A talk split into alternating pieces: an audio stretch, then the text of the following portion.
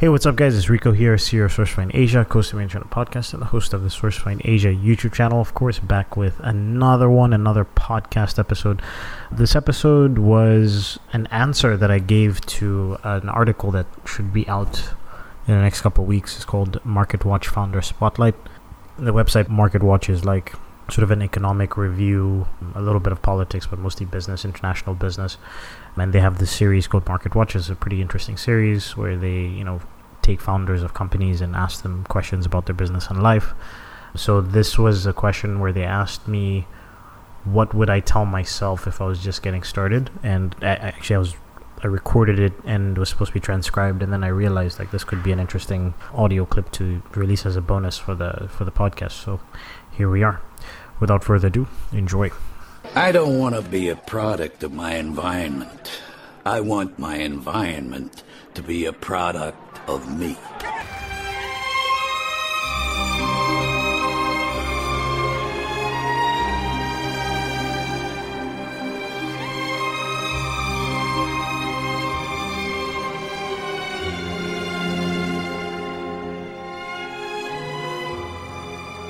This is an interesting question because I actually asked the same question. I have like an article that I did where I asked uh, a bunch of entrepreneurs about their perspective on business in China, what they would do if they were starting again, what they would, what advice they would give themselves. Um, so I mean, there's two parts. I think there's the China business specific answer, and then there's the general business answer. So I'll start with the China business specific answer. I think what I would tell myself, I would say maybe spend a little bit more time building the relationships with your suppliers on a personal level.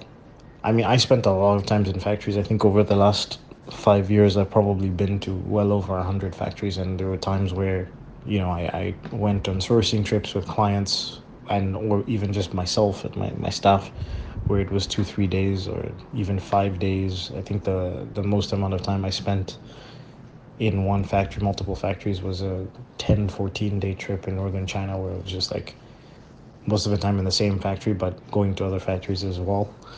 And you learn a lot from those. In fact, I have a video called Five Days in Nantong where that was one of those sourcing trips.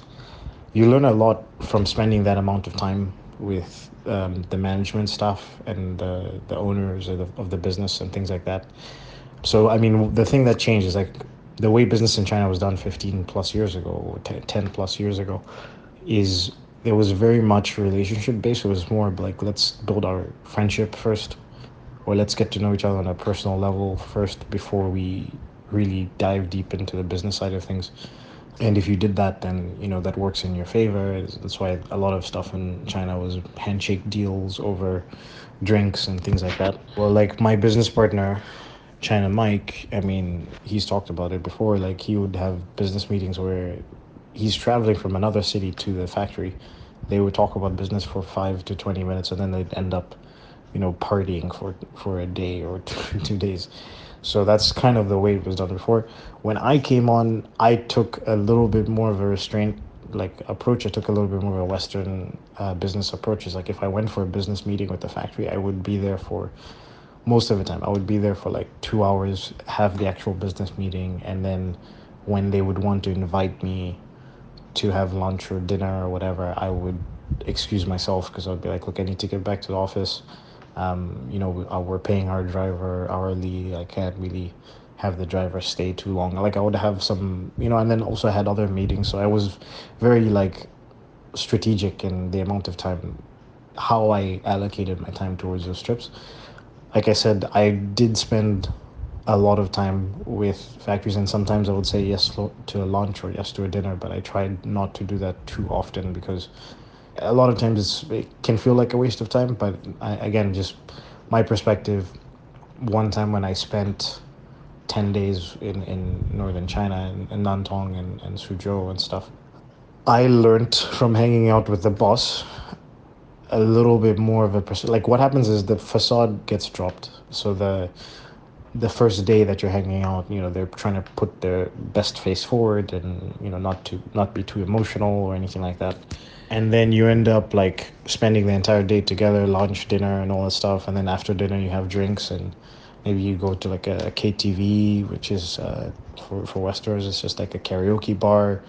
and you know baijiu and more drinks and you meet his friends and all that stuff and then by the next day when you're having dinner again all of a sudden like the conversation would shift to you know hey by the way i've been thinking like if your client could do this this and that it would be much better for us and our relationship on our communication or, or the management of, of the of the orders.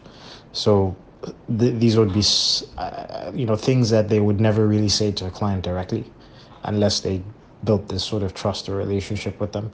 So i think there is a there's a benefit that's what i would tell myself is just spend a little bit more time with these owners and, and, and managers of the of the factories because it's going to give you more insight into how they think how they view their business and how you know the relationship between your client and the factory can grow or you know develop. Sometimes you learn that maybe the factory isn't the right factory for your client in terms of how they the perspective they have on the business. I had another situation where I was with a factory boss and over time we you know there were some issues. I was brought onto the project to try to help fix those issues. And in the course of spending days with him, you know, eventually I was I mean I was asking I was making suggestions on how to improve things in his factory how to systemize, how to you know get better. And then he eventually just told me, he's like, I honestly, I'm happy with just keeping our business the way it is right now and and the size and and the way we operate. Like I don't want to get a bigger factory. I don't want to like spend so much time improving all this other stuff. The only reason is like if it was up to me, I would never do any of that stuff. I'm just only doing it for this particular client, which was a big red flag for me because that meant that the from the top of the business, meaning the owner and then the rest of the, the business, nobody really wanted to implement any improvements. And the client was trying to expand and, and, and you know take their business to the next level, but then your factory doesn't want to do that. And if you're pumping, you know, 80% of your goods through that factory, that's going to be a problem, right? There's going to be a stage where you know the, the, the growth from the client doesn't match the growth of the factory and that causes a lot of problems. So you know it's it's really important to have uh, to spend that time with with your partners. In terms of just the general business um, what would I have told myself starting out? As a consultant I think I would have just told myself to to respect my ability and time more. Like uh, and what I mean by that is just basically like um, when you're starting off even though my business partner had a lot of experience, I was inexperienced. So I felt sometimes a little bit guilty to ask for certain things from clients, or I was undercharging for services. And then also, what happens is you end up taking on certain projects with clients that you don't particularly work well with just because of the money and because and because like again it's uh, you're not lacking a little bit of confidence in the value that you're giving. Whereas like now I know like we've rejected clients before uh, multiple times and then we've actually even fired clients before where we worked with them. And then you know basically after about a month or so we realized that the client like it was going to be so difficult to work with that it's not worth the money that they're paying us. And then we would you know ask if uh, we'd then terminate the the agreement. And i can tell you 100% of the time the times when I didn't respect the value of what we're doing. And it's been a long time since we had a situation like this. It's probably been like four years since we had uh, a client like that. But I can tell you, every single time that's happened, it didn't end well. It, it ended with, you know, the the client being upset about something, and or it ended up with us being upset about something. Ended up with maybe some disaster with, uh, you know, the the production time you know, with the factory, maybe like they brought us on and we already knew that this client wasn't giving us all information. So when we started working with the actual factory that they they'd sourced before us, and then we start to see as we um, sort of um, unweave more information, we start to learn all of the the mishaps that have happened between the factory and the client, and the, the client wants us to come in and sort of perform a miracle so it's always it's always important to like really respect the value that you're giving. In turn that means that you will charge the right amount of money for their services. You'll pick better clients. You'll never pick a client just purely based off of money. It always has to be whether the working relationship is going to be good or not Hey, what's up, guys? Thanks for listening to this episode of the Made in China podcast. If you want to reach out to us, that's podcast at sourcefindasia.com. If you want to check out the show notes from the episode that you just watched, that's sourcefindasia.com slash made in China. And be sure to also check out our YouTube channel, Source all one word. Cheers. The good weed's lit on this one. Yeah. Riding by myself. Uh.